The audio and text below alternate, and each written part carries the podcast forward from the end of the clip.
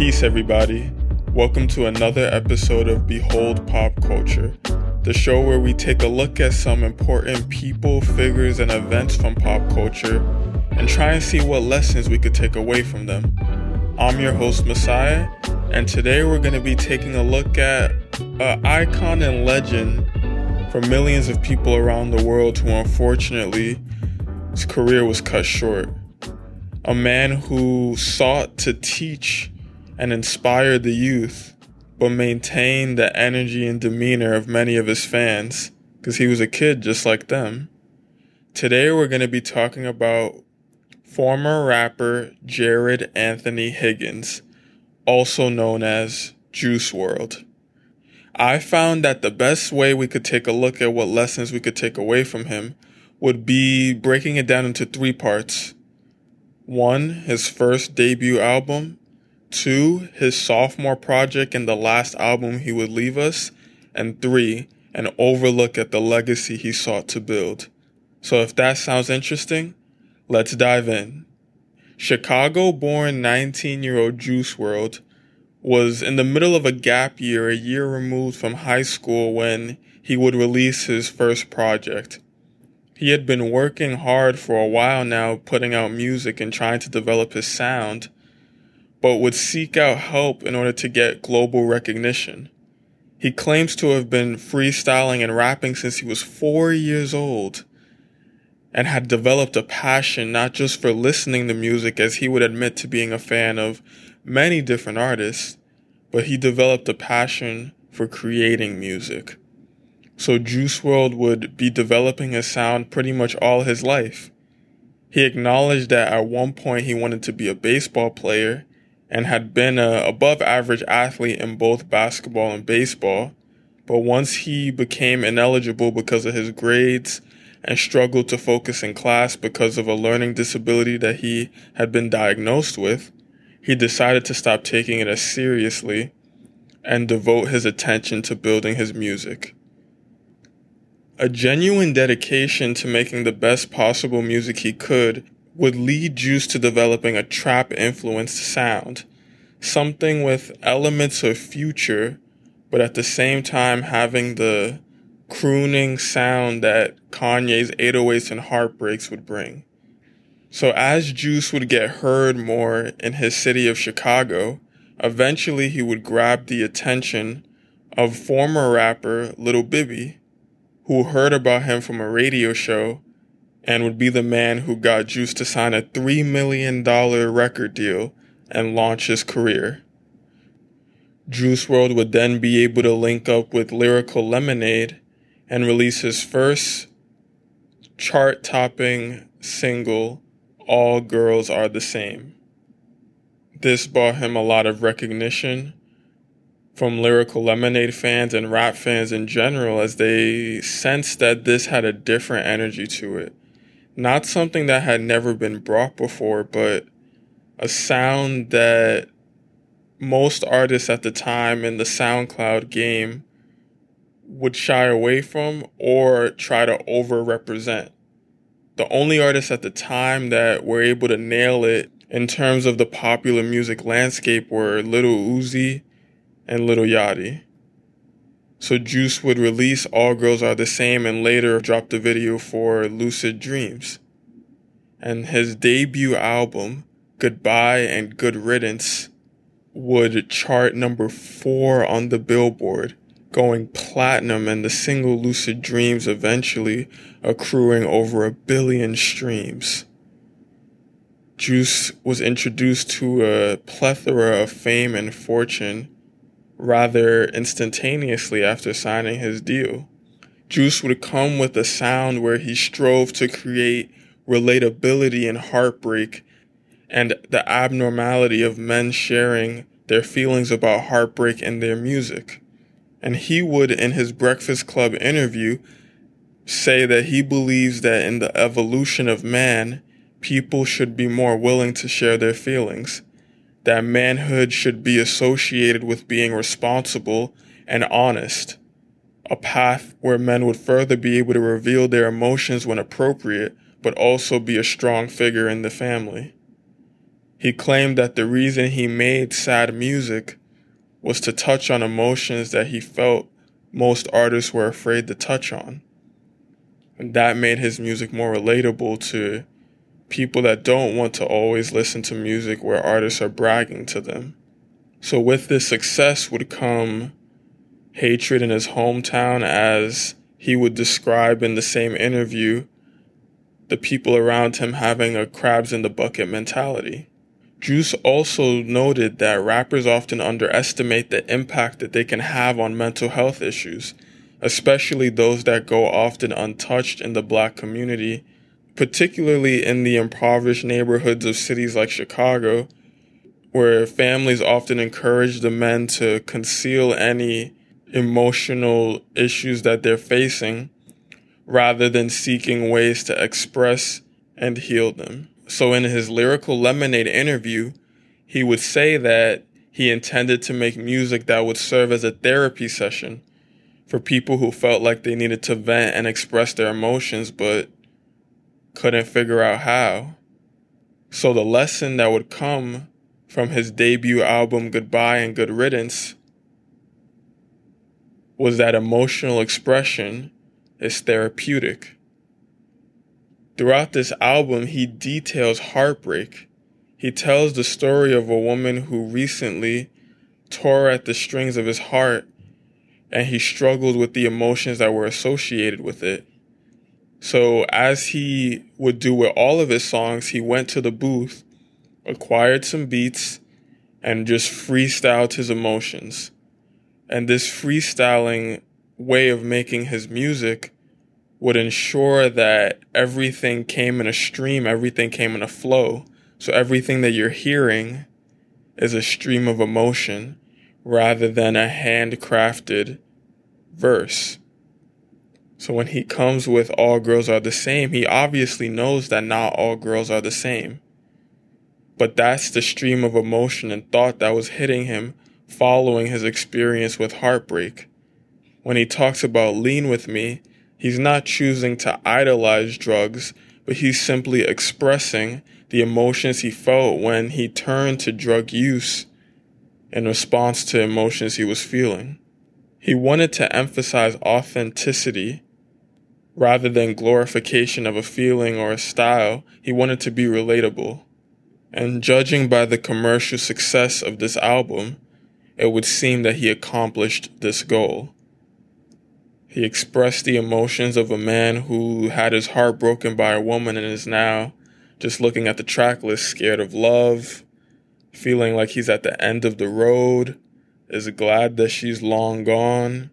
He's experiencing these emotions that often are overlooked or were overlooked at that time where hip hop sound pushed a stance where where men had to be emotionless, cold hearted figures who only cared about getting more money and more women. And he masterfully detailed this battle through his trap sound and would show fans that were seeking a therapeutic experience similar to the goal that XXXTentacion strove to achieve, a form of expressing it. So any fans going through any heartbreaks, any issues with love could listen to the album, zone out, feel like they were connected to other people experiencing the same thing, and address emotions that oftentimes aren't addressed. So he would leave that album having let all his emotions out, having left it in the past, and going on to find new love which would inspire his sophomore project, Death Race for Love. So we'll seamlessly transition into the second takeaway with this album, Death Race for Love. Coming into this album, Juice's status grew exponentially. He unfortunately had lost a lot of friends who felt entitled to his success, and he would learn the lesson of being smart with who you keep around you, but he would also be striving to maintain his true self, hoping that he would never lose himself with the gain of money and fortune, and the joys and roller coaster experiences that come along with it. He was now able to be around a lot of the people who influenced him, a lot of these artists, and with some even being able to form projects with them or make songs with them. So he would come into Death Race for Love having met a new woman, a woman who he felt he really was in love with. He had been through heartbreak so many times in his life and learned from each time, and now would be able to truly sense if someone was good for him or not. So he met this new woman and she made him feel a way that he would describe as an infinite honeymoon. Oftentimes in a relationship, there's a phase where that love peaks and then it starts to level off and the relationship begins to be tested. And that's where you find out if you truly love someone. But he described the feelings he was having with this new person as an infinite honeymoon, as a honeymoon feeling that never stopped. And this feeling would inspire him to go from making an album about heartbreak and pain to an album about doing everything that he could to maintain this love. And with an album cover inspired by the video game Twisted Metal, he would describe a death race to maintaining this relationship. And the best way to express this would be, as he had before, with no confidentiality in his music. Every lyric and emotion would be true to Juice. As he would now be interviewed more and make more songs that would somehow be leaked, he would also express to us that if it wasn't readily apparent in his last album, the drugs that he uses both to cope and to inspire his creative process were a gift and a curse. He described a fine line between between you consuming drugs and drugs consuming you. So he would be thankful for what it created for him, but he himself, in his lyrical lemonade interview, would say he would advise his younger self to stay as far away as possible from drugs, in addition to staying grounded with his family and never giving up. Since becoming successful, the only thing he would credit his success changing in his life would be being able to use a studio whenever he wanted. Everything else he strove to maintain balance and tranquility in his life. And this conscious awareness of what he wanted would allow him in this same interview to clearly define success as waking up every day, being able to do whatever he wants comfortably with his family taken care of. So Death Race for Love would be a man who now found love after being heartbroken and wants to do everything in his power to maintain this love that would be his peace, his tranquility, his balance in his life that's now constantly going for a loop, constantly changing with new experiences and thoughts coming at him fast. He needed this person along with the rest of his family, but specifically this newfound person to keep him balanced and in check. So Death Race for Love, rather than being a story, it's the expression of all the emotions that this new woman makes him feel. From feeling like she's the glue that will keep him together no matter what, to expressing dark emotions of thinking that everything would be lost, his life would be ruined if this person ever left him. So we hear a man in love about half the time and a man who fears losing this love the other half of the time. And that makes it a death race. Constant twists and turns, feeling like his life is at risk, but trying to make it to the end of the race because he believes that this love is worth everything. So the lesson that came out of this new juice would be that the greatest trait a person can have that anyone can acquire is knowledge of self. Despite his battle with drug addiction and heartbreak, his constant awareness of his mental state and what needed to be done to heal it, rather than conceal it, kept him on the right path. And it allowed him to always authentically express his emotions in his music. Though he would honestly disclose his abundant drug use, it was never attached with an intention to promote it. And oftentimes, both in his music and interviews, he would disparage drug use from the perspective of someone who has survived and is continuously battling the hardships that come with drug abuse. So he strove to simultaneously create a home and relationship for people battling drug addiction while advising against his fans following the same path. And again, for the second time now, Juice shows his love for everyone who upholds him, his fans, his family, everyone who matters to him. And this would lead us, unfortunately, to my last points surrounding Juice WRLD's legacy. With the passing of Jared Juice WRLD, as many people before him, as many legends before him proved, your legacy doesn't survive necessarily by you living on, but by the people who you touched living on and continuing to uphold that feeling. So, with Juice's unfortunate passing to what's credited of being an overdose, Juice really never actually left us. The emotions that he made his fans feel still lived on. So when all these artists went on tour and would play his songs and give their words of love to him and his family, the emotions would be there in these arenas, in these concerts, in these tours.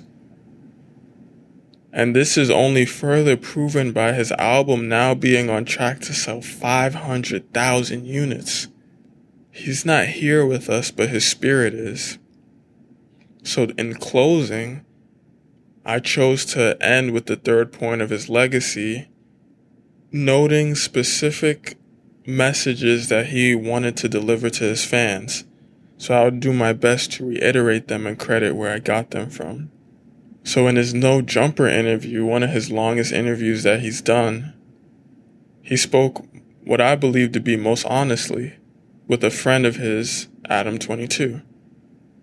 Juice accredits his drug use to the music he heard. He believed that the representation he had of drugs was a realistic point of view. A person who uses drugs and doesn't want to hide the fact that he uses drugs, but he wanted to be completely honest about how it impacted him and how it can impact you. Oftentimes, celebrities aren't treated like human beings because they have a platform. But all he asked of his fans was to respect him and understand his story, understand the emotions that he wanted to express. And as music had an intoxicating effect on his fans, he, like his fans, was once a fan as well.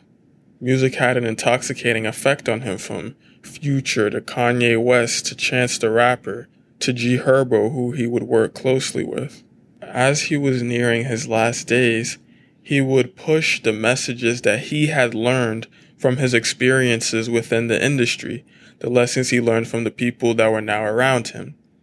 He spoke of investing, of creating a dynasty for his family, but also noting that money is meant to be spent because you can't take it with you when you die.